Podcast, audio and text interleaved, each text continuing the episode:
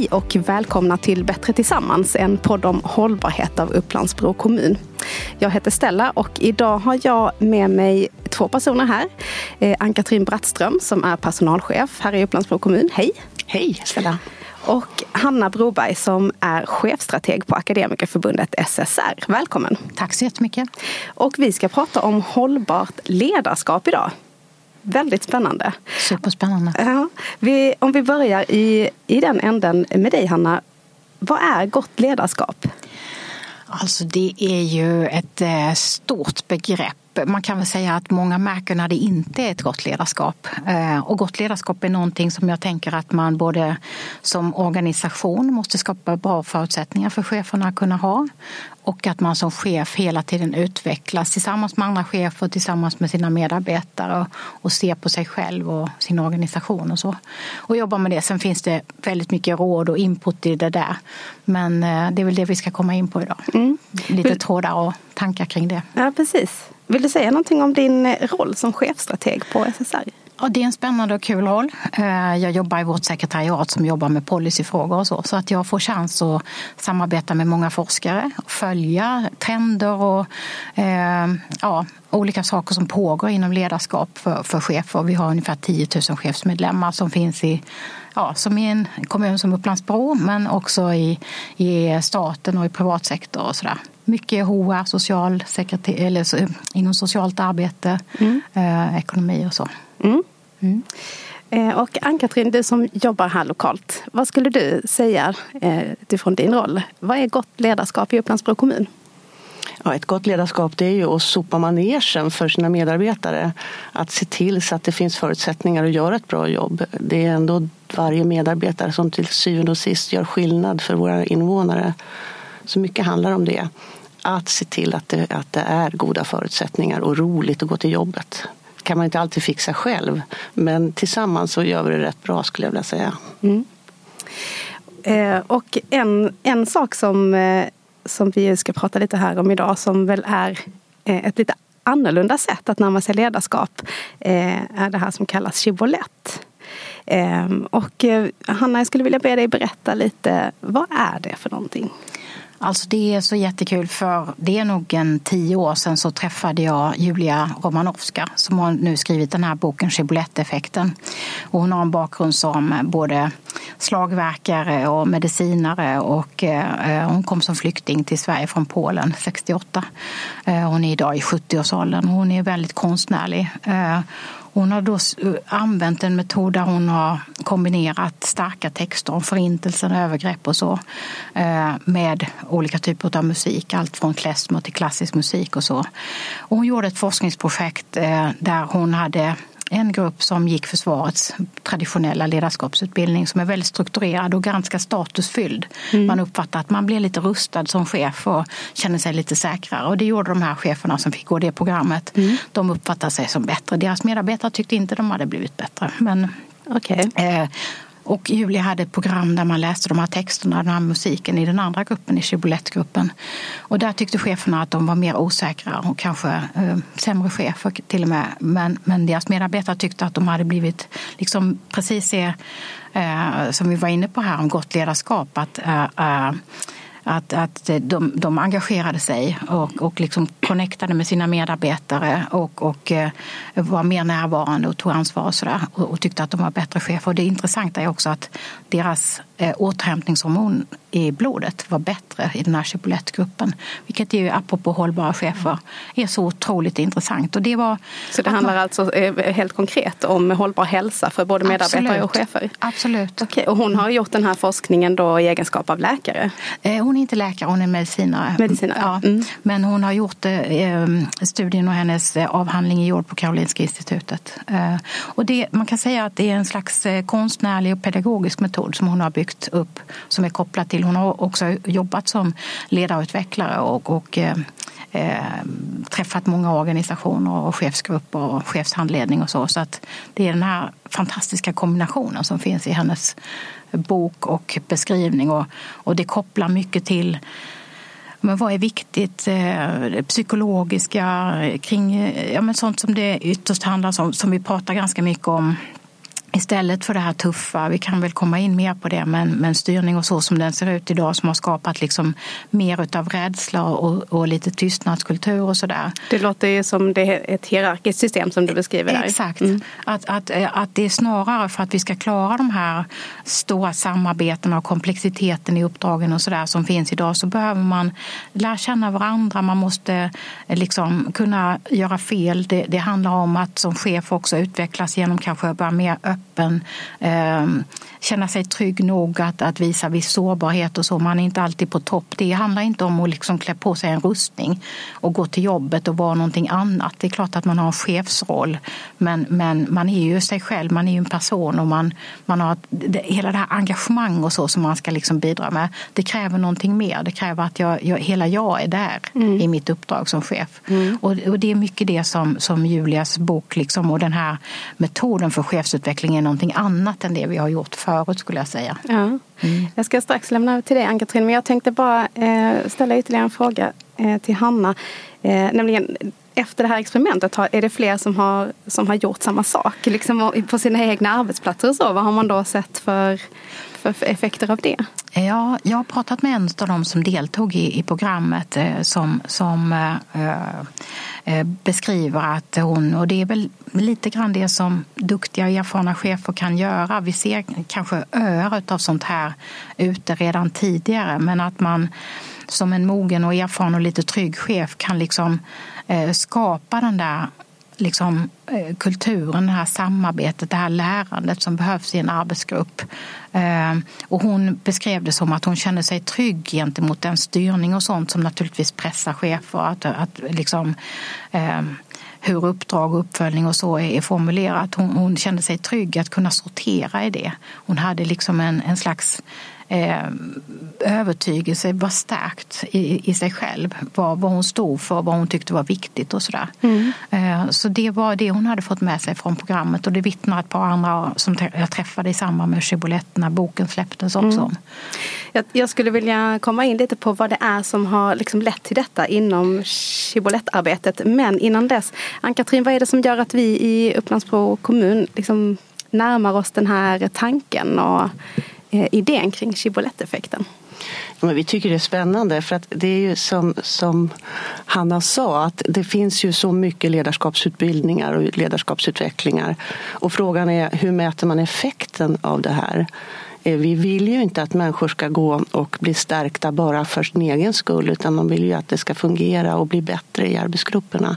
Det är ju därför ja, vi alla finns på jobbet, inte bara för vår egen skull. Och som sagt det här, eh, det, det, att man blir stärkt själv behöver ju inte betyda att man blir en bättre ledare.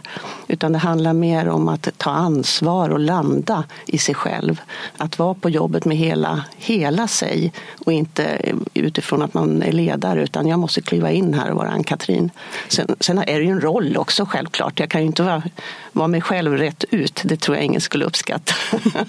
När man har ett privat jag och ett jobbjag. Ja, lite så ja. måste det ju ändå vara.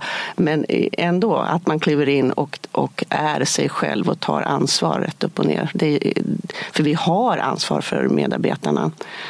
Eh, och jag tycker också det här, det här tydliga eh, om alla människors lika värde Mm, och vara medveten om det och vara medveten om vilken makt man också har i den position man kliver in i som ledare och vilken skada man kan göra om man inte är eh, en människa rätt upp och ner med humanistisk inställning och, och tycker om sina medarbetare.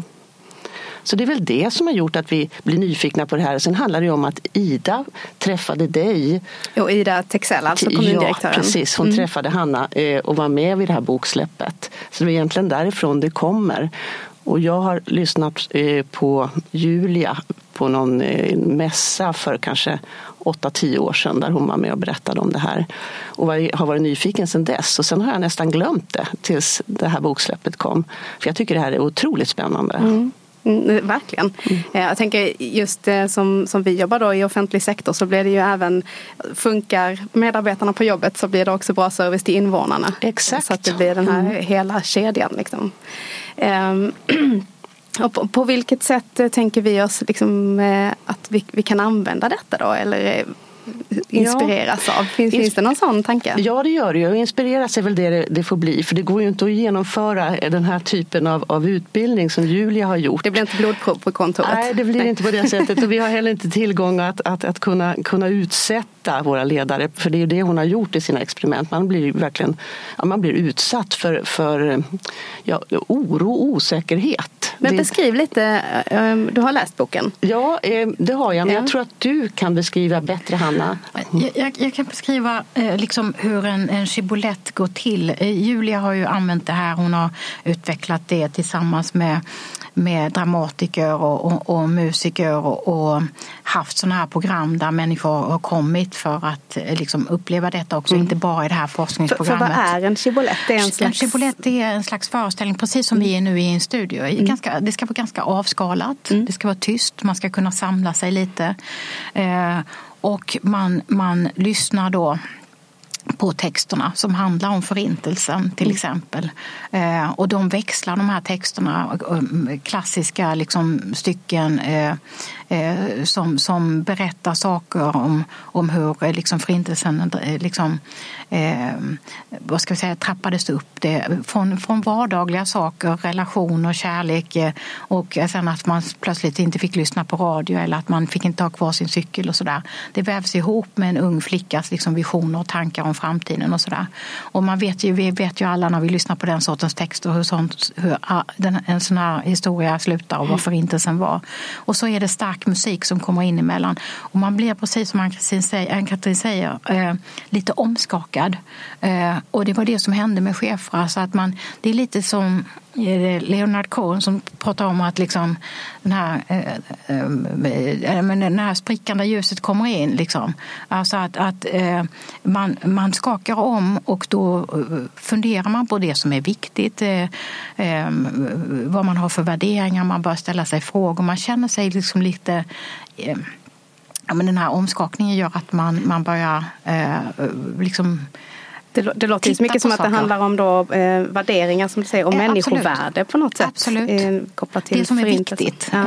Eh, ytterst eh, liksom viktigt och sådär. Och det är ju inte så, eh, det är precis, man, man, kan inte skaka om sina medarbetare hur som helst. Man behöver gå in i sånt här för att det är ju också, det, är ju, det handlar ju om en personlig utveckling. Men jag menar liksom att det här kopplat till de diskussioner som vi har nu, kritiken mot New Public Management till exempel som vi har haft sedan 90-talet. Eh, kan du bara säga kort vad ja, den handlar det, om? Det, är en, eh, ja, men det har varit en styrning som handlar mycket om, som tillsammans med teknik och så, så har det lett till att vi har enormt mycket eh, siffror och uppföljning och så som man ska rapportera gentemot. Mm. Eh, en slags, man, man mäter mycket saker, det är liksom mera eh, kvantitativt än kvalitativt kanske ibland. Vi behöver, det är så komplex verksamhet vi håller på med i våra eh, till exempel kommuner så man mm. behöver mer dialog mellan uppdragsgivare och utförare och så vidare.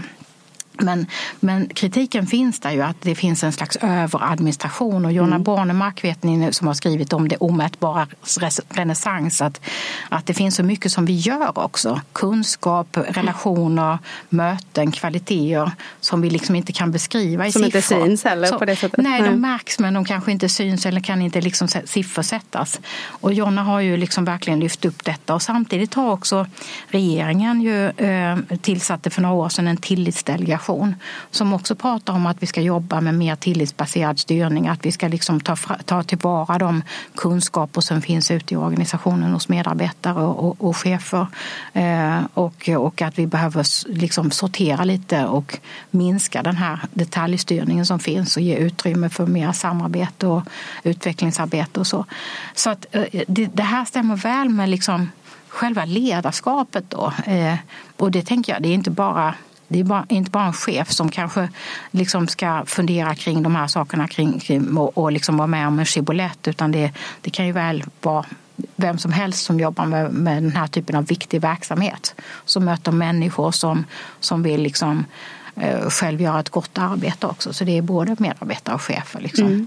Men du som är ute mycket då och träffar chefer i olika slags organisationer. Eh, vad är det för eh, liksom, utmaningar som de ställs framför som, som det här kanske kan vara hjälp till? Alltså det är ju det är olika i olika organisationer men man kan väl säga att alla, ehm, alla har ju eh, det tufft. Eh, eh, ja, men man, man har stora, stora högt satta mål för sina verksamheter. Man ska få sina medarbetare att samarbeta, man ska behålla medarbetare, man ska skapa en attraktiv liksom, organisation. Och, och ehm, Eh, och, och, vi vill kunna växa och utvecklas. Vi ställer stora krav idag. När man träffar yngre chefer så, så vill de kunna gifta ihop liksom ett superspännande jobb med sin familj och fritid och sådär. Så att man, alltså chefer idag, eh, jag, jag, tänker också att ibland när man ser eh, en del sådana här texter om liksom, att bli en bra chef så är det så här tre tips och så. Det, så. det, låter så enkelt men samtidigt när man tittar på vad medarbetare kräver, man ska vara liksom förändringsledare, eh, man ska kunna stödja, man ska kunna, liksom, ja, man ska kunna allt runt ekonomi och uppföljning, man ska liksom, det ställs kommunikativ och så, det ställs otroliga krav på vad, vad man ska vara som chef. Liksom. Eh, så de där enkla tipsen handlar det inte om utan det handlar ju om att man, man känner sig trygg, man kan utvecklas, man har stöd av andra chefskollegor, man har stöd av sin närmaste chef man har rätt förutsättningar med mandat och sådana saker. Och då att man kan, kan jobba med sig själv också så man liksom eh, reflekterar och funderar och prioriterar eh, hur man ska jobba. Liksom. Det, det, och, och, och, kan förhålla sig också till de här svåra... Det kommer alltid att finnas också eh, det är kanske det som är viktigt med skibouletten. Det kommer alltid att finnas liksom om man ska säga intressekonflikter eller så. All tiden räcker inte till. Det finns olika typer av resurser. Det finns etiska dilemman. Det finns liksom konflikter i en arbetsgrupp eller de andra organisationer som man ska samarbeta med och så vidare. Så att, eh, att, att kunna liksom själv ha en, en någon slags stark övertygelse och känna sig trygg som chef och också ha förmåga att skapa det ehm, det klimatet eller den kulturen i mm. organisationen mm. är också viktigt för att kunna göra ett bra jobb. Liksom. Ja. Eh, det här med att skapa en, en kultur i organisationen, det jobbar du en hel del med, Ann-Katrin? Ja, vi har ju en, en ordentligt eh, vad ska vi säga, implementerad organisationsfilosofi, HEP, helhetssyn, engagemang och professionalitet som jag tycker att vi faktiskt lever här i kommunen. Mm. Och vi har, den har vi haft ganska länge, nu har vi moderniserat den lite grann kan man säga. Och det handlar ju till stor del om det här alltså med helhetssyn, att vi är inte stuprör utan vi jobbar tillsammans. Så det, den går ju väldigt mycket hand i hand med tillitsstyrning skulle jag vilja säga. Mm, mm. Att det är, vi är inte bara på jobbet för att lyckas själva, vi är på jobbet för att göra varann bättre och vi är till syvende och sist här för våra invånares skull och professionaliteten då, att professionerna ska styra. Mm. Eh, och det är också väldigt uttalat. Eh, vi är inga stödorganisationer utan vi, vi är här för att kliva in med hela vår profession. Så att jag tycker att vi har en ganska grundmurad kultur. Mm, mm. Eh, och det, det känns, känns i hela ledet. För sen kan jag bara hänga på som du beskriver här Hanna med, med kontroll. Eh, för det har vi ju naturligtvis också. Mm. Och inte minst så är vi ju kontrollerade från statliga myndigheter, Skolinspektionen, Arbetsmiljöverket kommer hit och, och pekar på felen mm. och verkligen alltså, kontrollerar. Som det ska vara för att ha, ja. hålla alla på tårna. Precis. Ja. Och det där ska man också balansera som chef. Mm. Eh, den, den kvalitet man levererar då. Så att det är, det är oerhört komplext att vara ledare. Och det finns liksom så många förväntningar från alla håll kring vad det är man ska leverera då. Så utifrån det så försöker vi eh, att ta hand om hela människan skulle jag vilja säga. Det, det är det vi tar till oss här nu eh, från, från Skibouletten eh, att se cheferna också som, som sårbara. Att man som chef får känna det. Jag behöver inte liksom veta alla svaren. Jag får vara sårbar. Och jag måste också kunna ta hand om mig själv liksom, på, ett, på ett sätt så att det blir möjligt att orka det här. Just det. Mm. Så att utifrån det så kommer vi att eh, under ja, 17 maj har vi nästa ett, eller ett ledarforum på en hel dag. Som då är när alla chefer träffas ja, och vidare då, eh, utbildar lite sig själva tillsammans kan man säga. Ja det kan man säga. Mm. Nu tar vi faktiskt även in eh, stöd då, så att vi ska få en, en dag där vi får känna och inte bara prestera. Mm. Vi, ska, vi ska bli lite omhändertagna i tanken den ja, dagen. Ja. Och sen hoppas vi att vi kan fortsätta i höst och att även att Hanna kan vara med på något sätt. Så att det, så att det blir ett, ett omhändertagande om människan i det här. För ska man orka leverera så måste man också bli lite fylld emellanåt. Mm. Det kan nog alla känna igen. ja. ehm, och när, när Hanna ehm, när organisationer då försöker eh, kanske implementera eller jobba med det här på olika sätt. Eh, då säger du att det är inte så att man kanske utsätter sig precis för Eh, det här experimentet som, eh, som forskaren gjorde i sin studie. Men vad är det man kan göra då konkret? Ja, alltså jag, jag tror att eh, ehm, chefer behöver precis eh, det som, som Ann-Katrin beskriver här. Att, att, att få känna den här tryggheten, att känna att överordnade chefer och ens organisation pratar om detta på det här sättet. För, för den här liksom, eh, kontrollen och den här uppföljningen som har funnits har ju nästan liksom skapat lite, lite just rädsla för att göra fel och, och just eh, de kontrollmyndigheter som finns har ju fokus på det och hitta fel och det uppmärksammas. Man, man, man är väldigt, liksom, eh, som du säger, liksom på tårna för att inte hamna i det. Så den rädslan, liksom, det är klart att vi ska vara liksom, verkligen på tårna för att leverera till medborgarna på, på bästa sätt och varje skattekrona ska användas på effektivast sätt och så. Men det effektiva är kanske att få en, en miljö där människor med liksom otroligt mycket kunskap, erfarenhet och kompetens som vi har anställda runt om i våra verksamheter, att de känner en trygghet och kan liksom våga säga, inte för att Idag är det ju så liksom att om man ser att det här är mitt uppdrag och så ligger det ett uppdrag här hos någon annan person och egentligen för att lösa medborgarens eh, liksom behov så skulle vi behöva samarbeta. Men mm. det, skulle också behöva, det skulle då också kräva att jag sträcker mig ut lite grann utöver mitt uppdrag. Har jag då verkligen mandat för det? Vågar jag det? Um, Känner mig trygg i det? Eh, har jag stöd för det? Mm. Eller är det en risk? Och om det skulle bli fel, vad händer då med mig? Och då avstår ju en del från att göra ja, den typen mm. av liksom samarbeten. Och det, det, det är liksom, ska man kunna jobba med helhet så måste man ha den där grundläggande tryggheten och kulturen som, mm. som ni pratar om. Att, att, eh, att uppmuntra till att samarbeta på det sättet och hitta stöd för det. Mm. Och, och, och, träna på det också. För det är liksom, eh, när vi pratar tillit så, så brukar man säga säga att, att det handlar om en förväntansfull inställning till andra människors framtida handlingar. Eh, och, och, och, det, är en liten, det är lite av ett, risktagande och det är då man liksom behöver ha funderat över de här andra aspekterna. Vad, vad har jag för grundläggande värderingar när jag går in i detta? Och veta att andra har funderat över det också.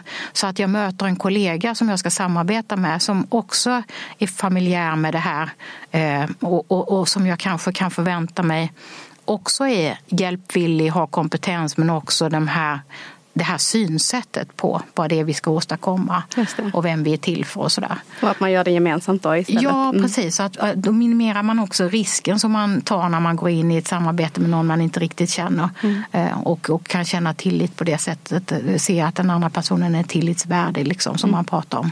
Så det tycker jag hänger liksom ihop. Att, att skapa den här liksom, trygg, grundläggande tryggheten, det är ju ett mänskligt behov om vi ska kunna göra bra ifrån oss. Vi, vi vet att liksom, under stress och så då ägnar man sig inte åt innovation utan då, då liksom är man försiktig, eh, tar inga risker, man, man flyr hellre och så.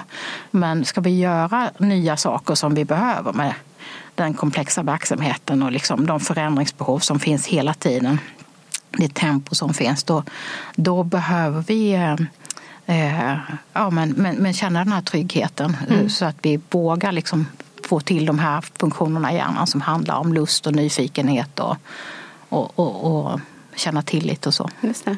Eh, Ann-Katrin, hur skulle du beskriva liksom, det arbetet? Det, har, det här är någonting som det pratas ganska mycket om eh, i kommunen. Eh, just eh, att jobba inte bara med sin egen lilla grej utan se på helheten mm. och så. Eh, hur skulle du säga att det arbetet eh, liksom, utvecklas? Ja, det, är ju, det är ju mycket det här kring helhetssyn som vi pratar om hela tiden. Eh, och att vi, att vi försöker då fokusera till exempel på barnet och, och, samla krafter kring det. Och då är det inte bara skolan utan då är det socialtjänsten och det är kultur och fritid. Och ja, det, det verkligen samlas runt eh, för att på det sättet då bära eh, våra gemensamma ungar på bästa sätt genom tillvaron. Eh, och det här eh, är ju, är ju ett nytt, ganska nytt sätt. Det är klart att det har väl alltid funnits samarbeten eh, mellan, mellan kontoren. Men jag skulle säga att det finns många fler liksom i hängrännan idag än vad det har funnits tidigare. Men, men liksom vilken betydelse har det då att det kommer uppifrån? Är, är det just tryggheten som, som landar då eller hur? Ja, jag, jag tror att eh, det, det, kommer nog lika mycket, alltså det måste ju finnas alltså att det är sanktionerat uppifrån.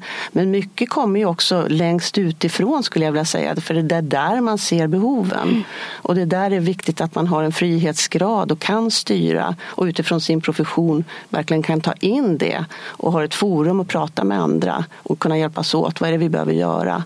Så att idéerna kommer nu på många sätt liksom längst utifrån de medarbetare som verkligen ser behoven. Mm. För nu har vi pratat eh, mycket specifikt om chefer här men eh, om man ser ur ett medarbetarperspektiv, eh, liksom hur kan den här Chibolette-tanken användas då?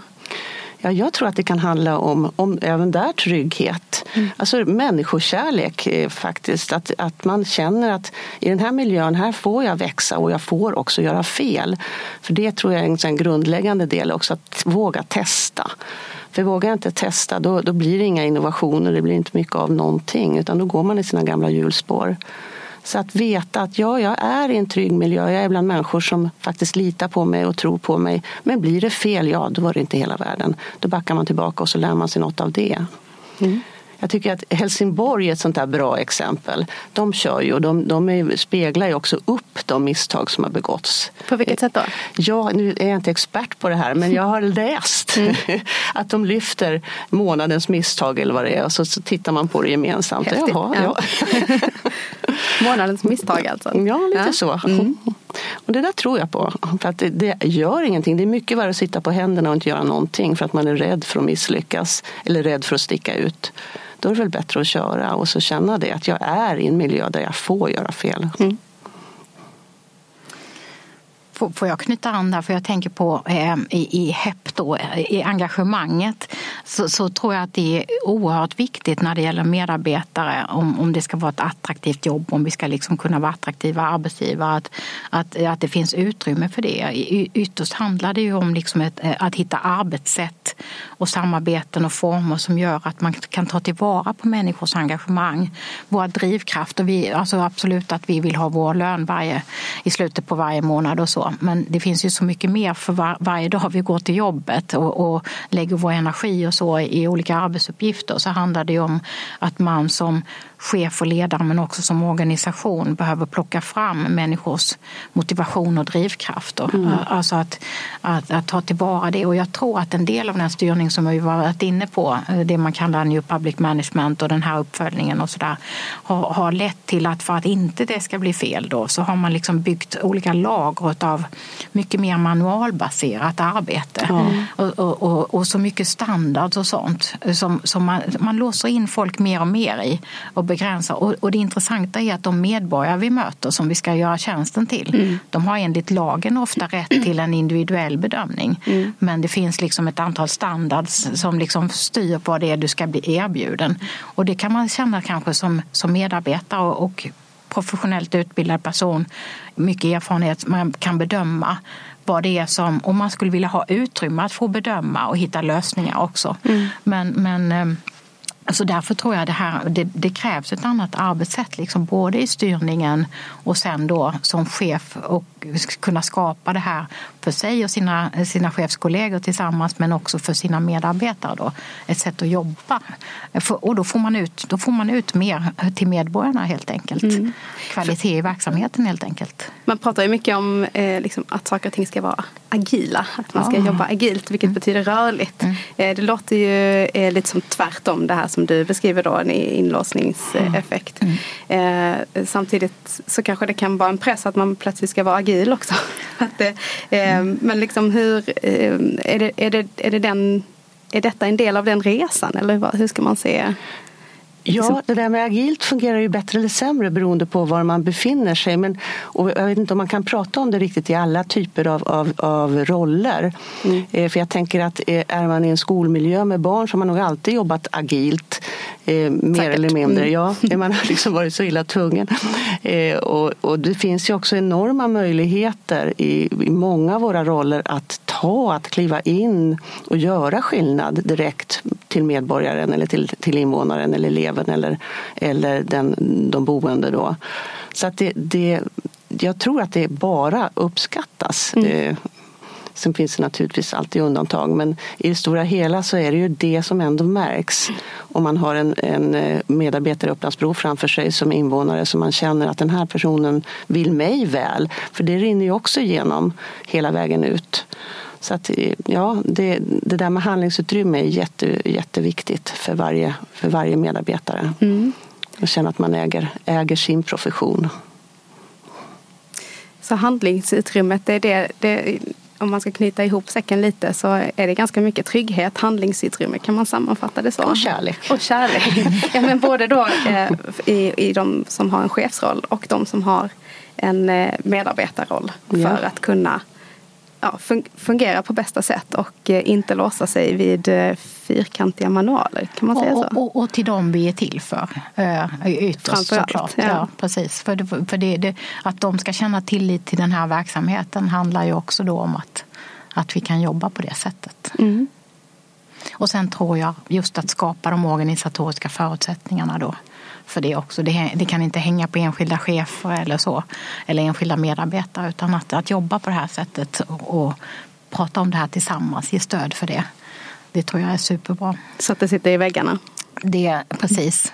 Det mm. finns en del forskare som hävdar eh, ni har säkert hört talas om Simon Elvnäs som, som pratar om effektfullt ledarskap och arbetsledarskap.